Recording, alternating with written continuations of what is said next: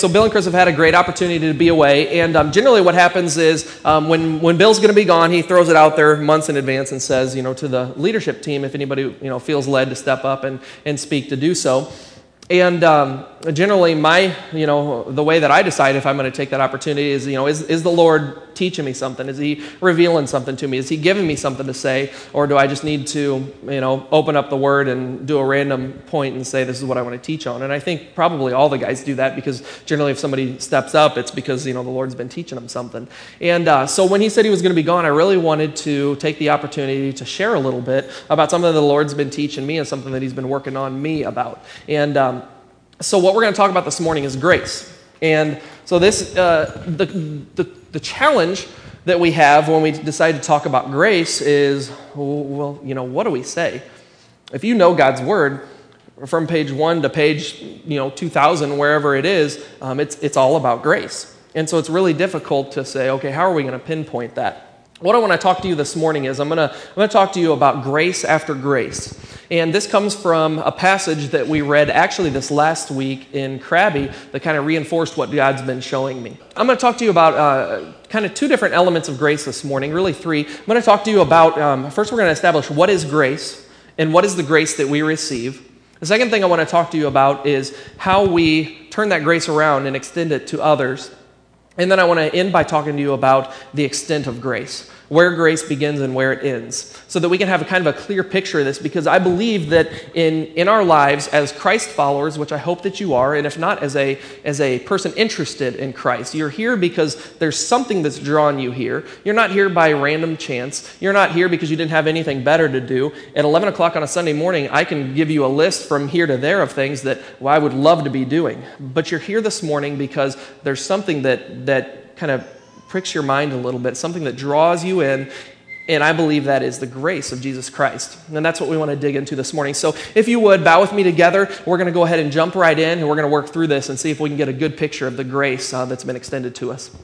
Father, I do pray right now as we get into your word that you would let your word speak above all else. Father, as we dig into different passages that you've, um, that you've put before me this week and, and over the past few months, that, uh, Lord, that they would just speak right into our hearts uh, that people would be drawn to you, that we would all be drawn closer to you, and have a, a, even a more thorough understanding of what has been offered to us through your Son.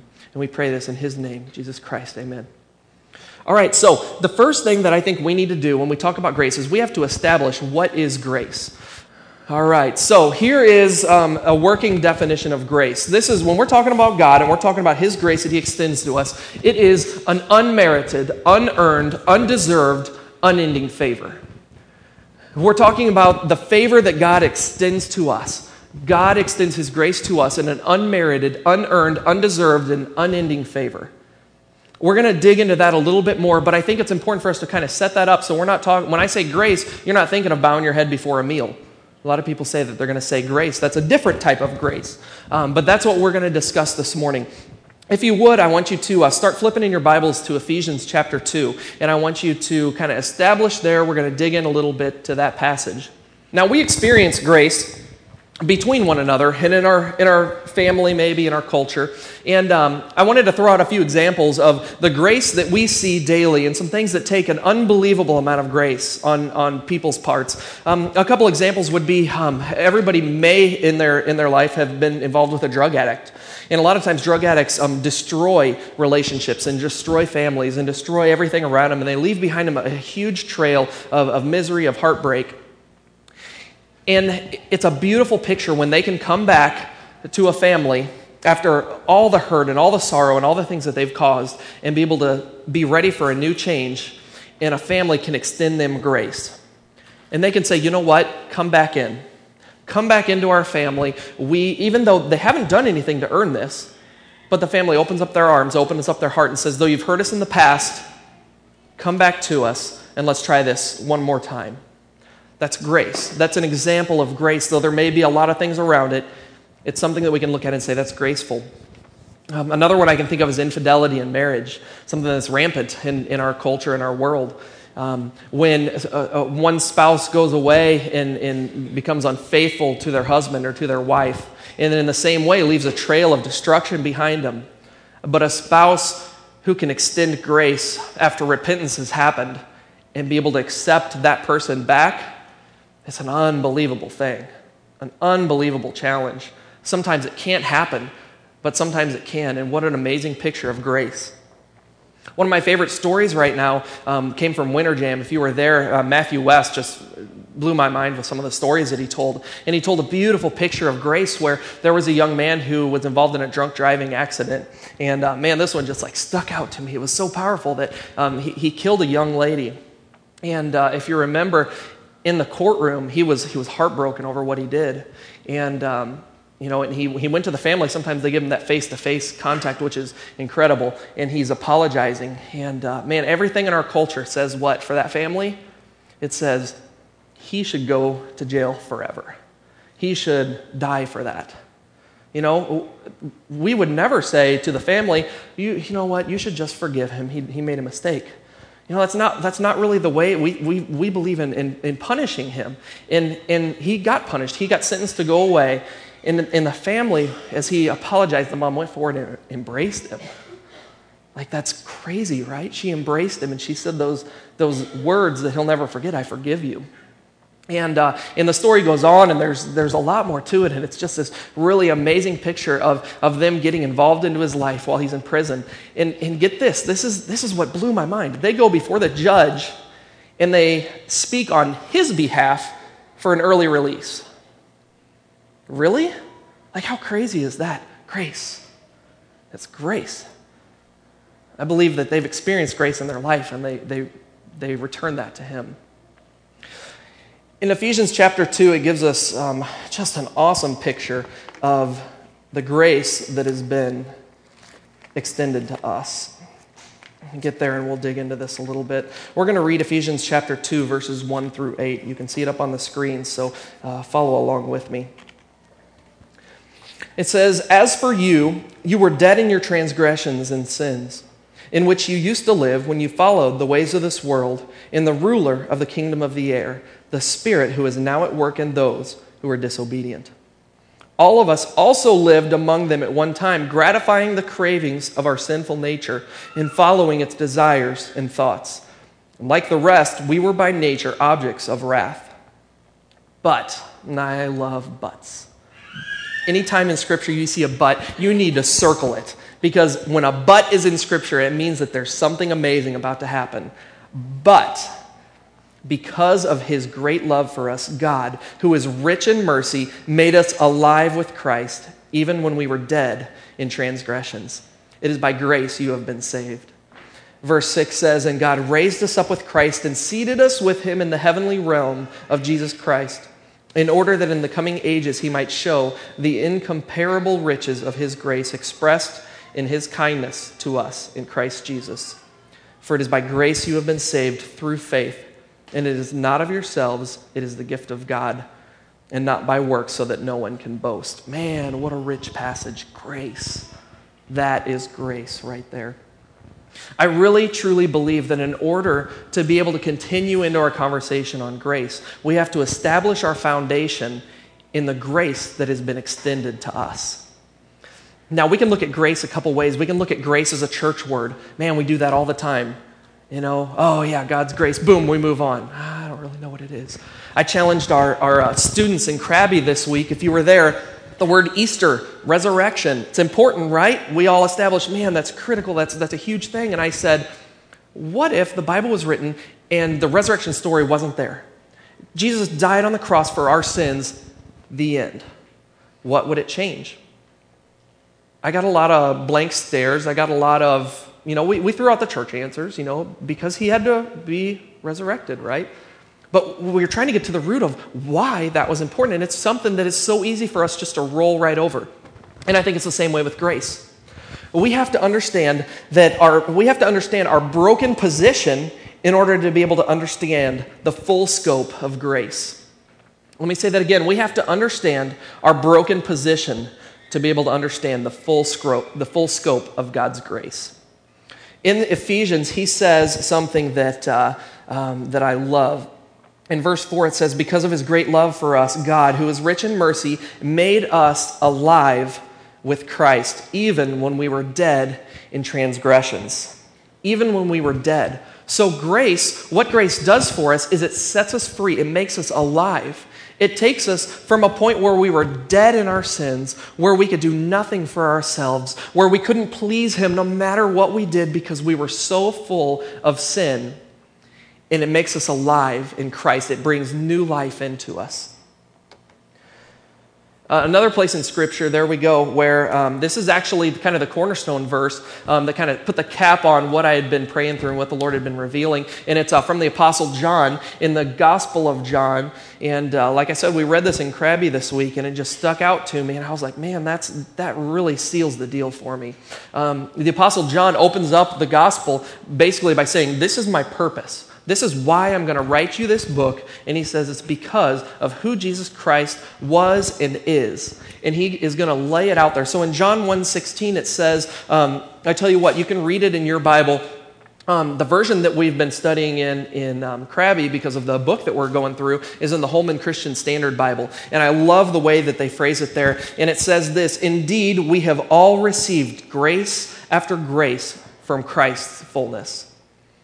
It says, We have all received grace after grace from Christ's fullness, the fullness of who Christ was, which is fully man, which is fully God, which is one who laid down his life, died on the cross for our sins, was resurrected on the third day. And because of that, we receive grace after grace. It doesn't just say that we've received a little bit of grace that we can kind of stick into the corner of our lives and that can affect this and affect that. It says grace upon grace upon grace. Think about the grace that's upon your life. And the crazy thing is, we don't even know what kind of grace that God has extended to us. If you know Him, if you trust Him as your Savior, you know that He's extended grace and has taken you from a place of death to life and given you eternal life. But think about the things, the daily things that we may not see as God protects us and guides us and allows us to have grace that we'll, we may never even know about. I want to share a story with you um, from um, one of uh, really one of the most beautiful storytellers um, that I've ever read. His name's Max Lucado, and um, he wrote a book uh, many years ago, back in the 90s, called In the Grip of Grace. And he, he deals with the issue of grace and presents some beautiful pictures. And that's what I like about um, Max Lucado. He, he really presents um, pictures and visuals uh, for concepts that he's teaching. And I'm a very visual person. When I see something, I understand it. And so as he tells stories, I can see that. So I want to share this with you. And this is a, a, a very light, very brief introduction as he begins the book. And he says it this way if you, if you don't know Max Lucado, he's a. Um, very, very highly acclaimed writer. He's also a pastor of a very large church, has been for a long time, has a lot of credentials. And this is what he says for years, I owned an elegant suit complete with coat, trousers, even a hat.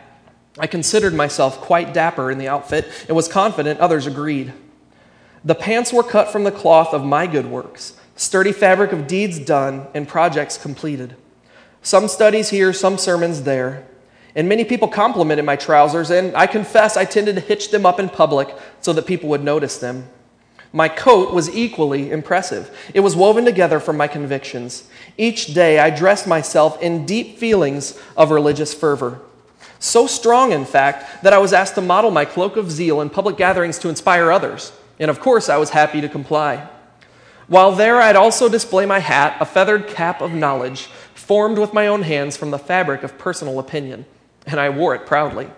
Surely God is impressed with my garments, I often thought. And occasionally I strutted into his presence uh, with my garments on so that he could compliment the self tailored wear, and he never spoke. His silence must mean admiration, I convinced myself. But then my wardrobe began to suffer. The fabric of my trousers grew thin. My best work started becoming unhitched. I began leaving more undone than done, and what little I did was nothing to boast about. No problem. I thought I'll just work harder. But working harder was the problem. There was a hole in my coat of convictions. My resolve was threadbare. A cold wind cut into my chest. I reached up to pull my hat down firmly, and the brim ripped off in my hands. Over a period of a few months, my wardrobe of self righteousness became completely unraveled. I went from tailored gentleman's apparel to beggar's rags. Fearful that God might be angry at my tattered suit, I did my best to stitch it together and cover my mistakes, but the clothes were so worn and the wind was so icy, I gave up and I went back to God. Where else could I go? On a wintry Thursday afternoon, I stepped into his presence, not for applause, but for warmth. My prayer was feeble. I feel naked. You are, and you have been for a long time. And what he did next, I'll never forget. I have something to give you, he said. He gently removed the remaining threads and picked up a robe, a regal robe, the clothing of his own goodness. He wrapped it around my shoulders, and his words to me were tender My son, you are now clothed with Christ.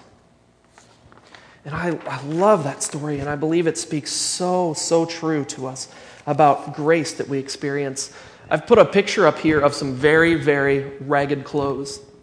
And this may be where you find yourself this morning, where you've tried so hard to put on this, this front, to put on this, this face to everyone that everything's okay. You know, that you've got it together. You know, you polish up and, and make the outside look pretty. Um, but on the inside, you really truly know that you're, you're just in rags. Your good works fall short. Maybe you, you are finally starting to get to a place where you realize that you can never do anything on your own to please God. If you, if you plan to outweigh your good works with your bad works, it's never going to happen. It can't happen because we're in sin.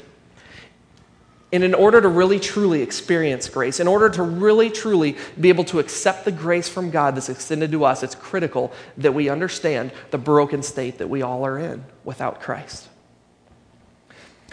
I'd like to move on next to the grace that we extend to others. Because if you're at a place where you say, you know what, I understand that. I, have accepted that grace. I live in that grace. That grace clothes me every day. I cover myself in the righteousness of Christ because my righteousness is like filthy rags. Then my next question is, how now do we live? That's the title of a Chuck Colson book, and, and, and I think it's relative. Now, what do we do with that? If we go to church on Sundays and go to Bible study and we say, you know, man, the grace of God, you know, save me from my sins. What an amazing grace that I have. And we walk out these doors and we go to farmers. How do you treat the waitress? I mean, if you really have been extended this amazing grace, don't you think we're going to return that and we're going to extend that grace to others? Our example in Scripture, we could go through story after story after story of Jesus extending grace to those who deserved nothing, who didn't deserve his time, didn't, didn't deserve his attention. How do we extend that grace to others? When we understand our gift of grace, we extend that grace to others. The, the key component in this is our. You can change that to my. When I understand my gift of grace, I extend that grace to others. Now, the story that the Lord's really been working on me is, um, is Jacob, the story of Jacob um, and the story of Joseph. And um, what I wanted to do uh, briefly this morning is I want you guys to kind of help me. I want to get everybody caught up to the story in the Old Testament and uh, towards the end of Genesis. And it's a beautiful, beautiful story, and I think it um, amazingly portrays um, grace. And I think we're going to be able to reap some truth from that this morning. So here's what I'm going to do.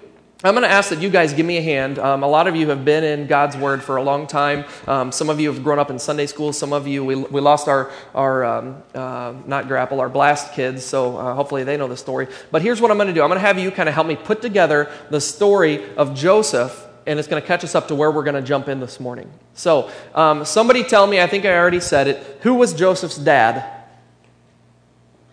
Jacob. All right, good. Who was Joseph's mom? Yeah, that one was a little tougher. Rachel. Okay, so um, there was this big long battle between moms and between you know this wife and that wife, and you know Joseph finally came along. How many brothers did Joseph have? I hear 11. I hear 12. Um, remember the uh, 12 tribes of Jacob came from there. Um, we all know this story, right? You've seen Joseph in the Amazing Technicolor Dreamcoat. That should be the heading in Genesis, right? Probably not, but you've probably seen the story. So, yeah, he had 12 brothers. Okay, so what happened to Joseph? He, his dad loved him. He was the son that he had been waiting for for years and years and years, and his dad showed him special favor. So, what did Jacob give Joseph? All right, the coat of many colors, right? Brandon and I were talking about this yesterday, and I'm assuming that the other brothers probably had, I don't know, camel skin or goat skin or something. Here's Joseph with these fine threads. All right, so Joseph and his brothers, they're doing their thing, and all of a sudden Joseph has these dreams, right? He has multiple dreams, and Joseph, you know, maybe not thinking real clearly. His brothers hate him already. He goes to his brothers and he says, This is what these dreams are saying. What did all the dreams have in common? What's that? That's right, that he ruled over them. So he's like, hey, brothers who hate me. So I had this dream and it was really cool, and you guys were all sheaves of grain in the field, and here I was a sheaf of grain, and you just bowed down to me. Nice. So anger building, and then he's like, and then all the stars and the stars in the sky, there were 12 of them, and then there was me, and they bowed down, and, and the anger goes more, right? So he's building this up. So what is the uh, what is the climax there of the anger and the hatred of Joseph's brother to Joseph? What do they do with him? They threw him down in a well that had no water in it, and they said, We're going to kill him. So they take his coat and they put it in a bunch of blood, and they go to his dad and say, He's dead. But remember, there was one brother who didn't want to kill him. What was his name? What's that? Simeon, Reuben. I don't remember. Benjamin, I can't remember which one, but one of them said, Don't kill him. That would be on our hands. That's a bad deal. So all of a sudden, they're sitting there, and this, this caravan goes passing through, and they come up with a brilliant idea. Let's take him out of the well and sell him into slavery, right? That's much better. Let's not kill him. Let's make him a slave. They'll take him away. We'll never see him again, right? Good plan. So, as we move on, he goes to Egypt, and he's a slave in Egypt. And who is his, who bought him? Potiphar. Good job. Okay, so he's working for Potiphar. Joseph is, I mean, he's, he's kind of got it together. He is, um, he's a good looking guy. Um, he, you know, has been trained pretty well. He's had a lot of special privilege. Um, and he is a hard worker. And he makes a place for himself as a slave and just works himself into Potiphar's house. Potiphar's a very high up official in Egypt. But what happens that ruins everything? Right, a woman. Uh, oh, I'm, I just, it just was. I wasn't saying anything. I love women, especially my wife. Okay, so Potiphar's wife comes along and says, she grabs him and says, Sleep with me, sleep with me. She won't let it go. He says no, and finally he leaves his robe behind, um, trying to escape her, and she lies and messes it all up. So where does he go? He goes into Jail. Okay, so he's been way up here, now he's way down here. And in jail, he meets two guys from Pharaoh's household. Do you remember what they were? A chef and a butler, that's right. So, two guys that are right access to, to uh, Pharaoh. And uh, they have dreams, right? And, um, and, and he talks to them about dreams and he says, This is what the dream means. I believe one of you is going to um, be brought back. And I think the other one died, right? Didn't he say, Sorry, bad news, you're going to die? So, bad deal for him. But uh, Joseph says, Don't forget me. When you go back, don't forget me. Don't leave me here. Well, they do. So, how many years go by after the um, official in, or the, the servant in Pharaoh's house goes away? How many years pass? Tough, tough question. Two years. Two years go by. Joseph's wallowing in the prison, but Joseph is Joseph, and he's working his tail off, and he's being, um, he's just being a good guy. Everybody respects him no matter where he goes. It's a great picture. So, um, then all of a sudden, Pharaoh has a dream. Nobody can interpret it. And all of a sudden, light bulb hey, there's this guy, and his name's Joseph, and he's in the jail. And all of a sudden, what happens? He's taken out of jail, that's right. And he becomes what, what position in Egypt? Number two. That's right. Egypt was huge. You've seen the pyramids. Huge, big kingdom. He was number two. So he went from the lowest place in a jail to the number two man in Egypt. All right. So, um, long story short, he goes and he says, uh, Pharaoh, your dream says that there's going to be how many years of drought? And how many years? Uh, I'm sorry. We're going to have seven years of plenty and then seven years of drought. So get yourself ready. Man, what an amazing. Yeah, John? Famine, that's right. Good job. So it was famine. So it was everything. Everything was going to be gone. So he said, We got to stock up. We got to start taking what we can and we got to build it up and we'll stay alive for these seven years of drought. A huge wisdom from the Lord in that. All right, so that's where we find ourselves. We find ourselves with him being number two in Egypt. And now remember, he's got 12 brothers. And they're, they're, they're down a ways. You know, they're, they're off in, in another land, they're in the desert. And um, guess what happens? They have seven years of plenty. They don't know any better. They're doing what they do. And then all of a sudden the famine hits. And what happens? They get hungry. There's nothing left. There's nothing left, and they're not even all the way through the famine yet, and they're looking for food. So they send, Jacob sends Joseph's brothers to Egypt. And they come in, and um, there's a couple different interactions of Joseph, you know, uh, kind of setting them up and and um, you know calling them spies and, and he throws one brother in the jail and says go home get your other brother. They don't have a clue who he is. So, you know imagine this you know this guy from the desert and now he's in egypt and you know of the pictures that i've seen you know they've got you know the, the metallic things on their head and the hair and the eyeshadow and all that stuff. I don't know if that's true. Um, that's just what i think of. So they don't recognize him. And uh, basically he says go home get every brother. I want all of you to come back here and, and talk to me again so, this is where we're going to pick up the story in uh, Genesis chapter 45. Now, um, what we're going to do is we're going to look at what happens when all the brothers finally come back and uh, they're standing before Joseph. Let me rephrase that. They weren't standing, were they? What were they doing? Kneeling. Wow, crazy. They don't even know it, but they're fulfilling those dreams that Joseph had years and years ago. What an amazing thing. So, at this moment right now in Genesis chapter 45, Joseph has an opportunity. He's been given an opportunity, and our question is what does he do with it? Let's read Genesis chapter 45, and uh, we're going to read uh, the first 15 verses because this if you're, a, if you're a story person, this is a story you need to read. I love this story. This is, I mean, this is as good as any Hollywood movie from the beginning to the end. It has everything that you need for a thrilling story. And this is kind of the, the climax here. All right, it says, Joseph could no longer control himself before his attendants, and he cried out, Have everyone leave my presence. So there was no one with Joseph when he made himself known to his brothers. Remember, they have no idea who he is at this point. And he wept so loudly that the Egyptians heard him, and Pharaoh's household heard about it. Joseph said to his brothers, I am Joseph. Is my father still living? But his brothers were not able to answer him because they were terrified at his presence. Can you imagine? This man with more power than anyone they'd ever seen in their lives, they just found out that he's the one that they betrayed years and years ago and left, pretty much left for dead. Eh, I think it's funny that he said, I am Joseph. How's my dad? They were just dumbfounded. They couldn't do anything. They didn't know what was going to happen. Verse 4 Joseph said to his brothers, Come close to me.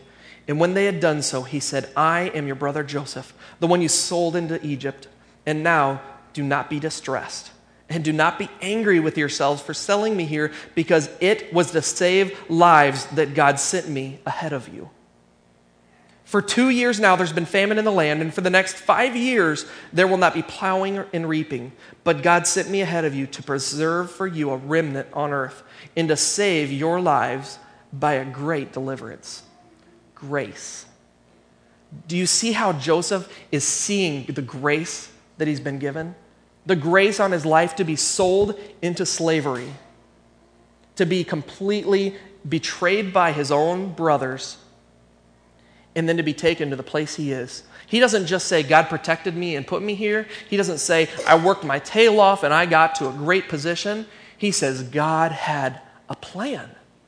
God knew what he was doing and he recognized that and he accepted that. What an amazing picture of God's grace. Verse 8 So then it was not you who sent me here, but God. He made me father to Pharaoh, lord of his entire household, and ruler of all Egypt. And now hurry back to my father and say to him, This is what your son Joseph says God has made me lord of all Egypt. Come down to me. Don't delay. You shall live in the region of Goshen and be near me, you, your children and grandchildren, your flocks and herds, and all that you have. I will provide for you there because five years of famine are still to come. Otherwise, you and your household and all who belong to you will become destitute. You can see for yourselves, and so can my brother Benjamin, that it is really I who am speaking to you. Tell my father about all the honor afforded me in Egypt and about everything you have seen, and bring my father down here quickly. He threw his arms around his brother Benjamin and wept. And Benjamin embraced him, weeping. And he kissed all his brothers and wept over them. Afterward, his brothers talked with him. Wow. Can you imagine? How many of you have had things in your life that have just been so disgusting with your family that you don't want anything to do with them. I would never say that none of you have experienced anything this bad because that's probably not true. You've seen it on a different scope. But, but check your heart right now. Could you do that? Could you, could you see your brothers for the for not the first time, but but embrace your brothers for the first time? Have that face-to-face interaction where you know that they know he's Joseph and he knows they're the brothers. Could you embrace them and kiss them as if they hadn't betrayed you the years ago? Man, what an amazing place. And that's why I truly believe that in order for us to be able to extend God's grace, we must see our position and we understand the grace that's been afforded to us. Joseph understood. He saw what God was doing and he accepted that and he embraced that. Ah, I love it.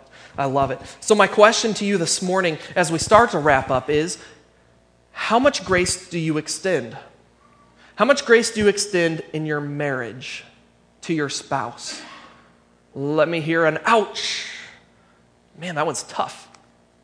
That gets me. This is, I said, God's revealing things to me. He's not revealing things for me to tell you, He's revealing things about me. How much grace do you extend to your children?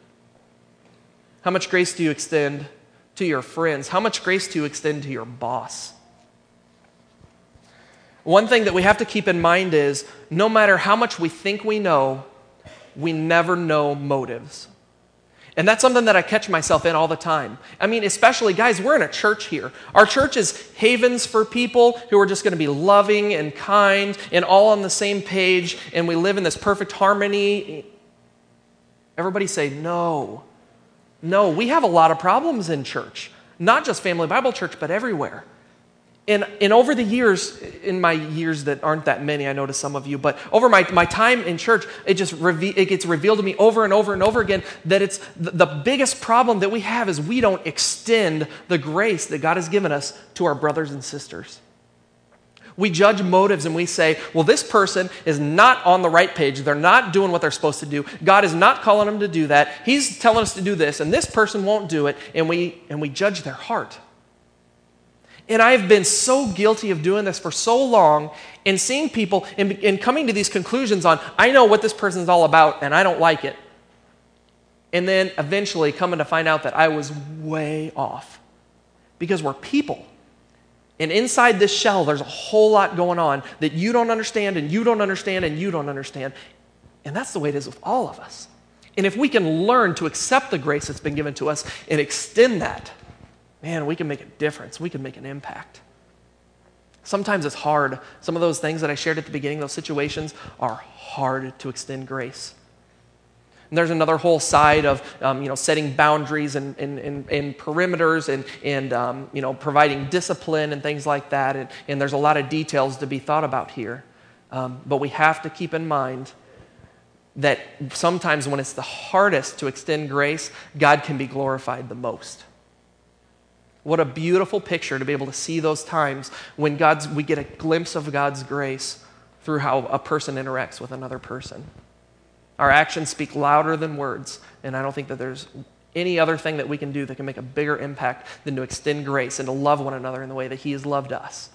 Not because we've done anything, but because it's an unmerited, unearned, undeserved, unending favor that we are to reflect to one another the last thing that I want to talk to you about is the limit of grace because at what point does grace stop? At what point does grace become limited? At what point does grace become um, something that we don't extend?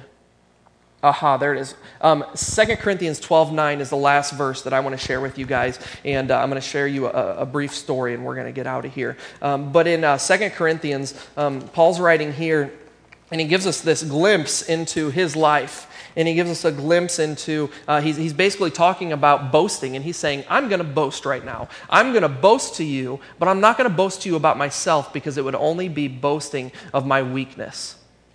And uh, in, in uh, 2 Corinthians chapter 12, um, we're going to look at, uh, we're going to look at, at verse 8 and 9. And, and, Paul says, Three times I pleaded, well, no, we're going to back up to verse 7, to keep me from becoming conceited because of these surpassingly great revelations. there's been given to me a thorn in the flesh, a messenger of Satan to torment me. Uh, it's, it's a little bit unclear what that is. Um, Paul never gives us great detail. There's you know, some discussion on what it is, but something is like a thorn in his flesh. If you've ever had it, it's annoying and it hurts and it's painful and it's distracting from his ministry. And he says he believes that God gave it to him to keep him from becoming conceited. All right, three times I pleaded with the Lord to take it away from me. But he said to me, and this verse is in red in my Bible, which means listen up. My grace is sufficient for you, for my power is made perfect in weakness. And I love that. Grasp onto that truth. My grace, His grace, Jesus Christ's grace is sufficient for us. Paul settled into that and said, even with this thorn, even with whatever it is that's plaguing me, Christ's grace is sufficient. And I encourage you and I encourage myself to remember as well that God's grace is sufficient. I said the limit of grace, the thing about it is, is grace is unlimitless. There's not a certain thing that we have to do. If we start with our relationship with Christ, there's nothing that we can do to earn that grace. We don't have to clean ourselves up and make ourselves look good. Remember in the story, it's a, it's a, it's a rag. There's nothing we can do. But His grace is sufficient. If your rags look like that, or if your rags are just shreds, or if it's just complete nakedness because you're at the end of your rope and there's nothing you can do, God says, My grace is sufficient for you. And if we're to extend that, and if we're to live in Christ's example, we have to remember that His grace is sufficient for whatever else is going on. For those that have hurt us, His grace is sufficient. For those who have broken our hearts, His grace is sufficient. For whatever situation that we're dealing with in life, trust that His grace is sufficient to be able to extend that to others. Like I said, I want to leave you with one story, and um, I want to close after this story. I want to tell you why I think that this is, is unfair, why this uh, just, just isn't quite right, doesn't sit quite well with me. It says, uh, this is written by a young lady. It says, In the spring of 2002, I left work early so I could have some uninterrupted study time before my final exam in the youth ministry class. When I got to class, everyone was doing their last minute studying, and the teacher came in and he said that he would review with us before the test. And most of his review came right from the study guide, but there were some things he was reviewing that I'd never heard. And when questioned about it, he said they were in the book and we were responsible for everything in the book. And we couldn't argue with that. And finally, it was time to take the test. Leave them face down on the desk until everyone has one, and I'll tell you to start, our professor instructed. When we turned them over, to my astonishment, every answer on the test was filled in. My name was even written on the exam in red ink. The bottom of the last page said, This is the end of the exam. All the answers on your test are correct. You will receive an A on the final exam. The reason you passed this test is because the creator of the test took it for you. All the work you did in preparation for this test did not help you get the A. You've just experienced grace. The professor then went around the room and asked each student individually, What is your grade? Do you deserve the grade that you're receiving? How much did all your studying for this exam help you prepare to achieve your final grade? Then he said, Some things you learn from lectures, some things you learn from research, but some things you only learn from experience. You've just experienced grace. 100 years from now, if you know Jesus Christ as your personal Savior, your name will be written down in the book and you will have nothing to do with writing it there. That will be the ultimate grace experience. Wow. Praise God. Now, this is, this is why this is so unfair. Grace is limitless. The reason that that story is so unfair is because that was my professor, and that was my school, and that was my class, but I was two years late. That's not fair. I, was, I did everything that they did in that class, and I had to take the exam. Um, I love this story because this, this was a, just an amazing man in my life, and he, he preaches down the road at um, First Baptist Maryville. His name's Tom Hufty. And um, so I was in this class two years later. And so, it, I mean, it was, it was the talk of everything. Like, oh, you're in youth ministry class? Well, hopefully Dr. Hufty lets you have the grace test, you know, and you go in not knowing what that is. And, you know, before the exam, everybody's like, are you going to give us the grace test? And he says, nope, that's a one time deal. And it's something that continues to teach. And I think it's a beautiful picture of grace because no matter what they did, they crammed it. And, and, this is why it's not fair, because one person in that class, they had given up on it and they didn't study. And this person over here, they just busted their tail and they poured everything they had into it. And in the end, they were both given an A on the exam. Remember the story of the thief on the cross? Man, that story can make people mad. Because that thief, remember, he's hanging next to Christ and he says, You know, Jesus, remember me today in your kingdom. And Jesus says, Today you will be with me. He didn't have time to get a whole lot accomplished, right? You know, that's a pretty bad place to be when you meet your Savior. Three quarters naked, covered in blood, barely able to breathe. That's a pretty rough place. His list of accomplishments in this life, as far as we know, weren't much. But His grace is sufficient for that moment, for that person. Man, what a beautiful, beautiful thing. So I leave you this morning with that that through Christ we can have grace upon grace. That first of all has to be something in our lives that we understand, and it has to be something that we live daily with our interactions for the glory of God. Let's pray together. Father, I thank you and I give you praise for your grace upon grace that you've given us. Father, as we're here this morning, we're just, oh man, we're, we're, uh, we're an interesting band of people here. Um, we come from all walks of life. Uh, Father, we've got some that um, from the outside look to be the cleanest people uh, with the best jobs, with the best family, with everything together.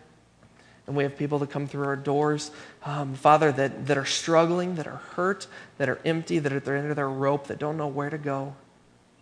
And Father, I trust that your grace is sufficient for all of us because you see us in the same way. You see us as sinners in need of your grace. Father, we give you praise for Jesus Christ as we continue in Bill's series of much, making much of Christ. Man, we do that this morning because without Him, without Christ standing in our place, in putting a cloak of righteousness, of His goodness over us, we stand before you naked and bruised and destroyed and hopeless. Father, may we embrace that this morning, each of us individually, in knowing you and experiencing and extending that grace. And we pray this in His awesome name. Amen.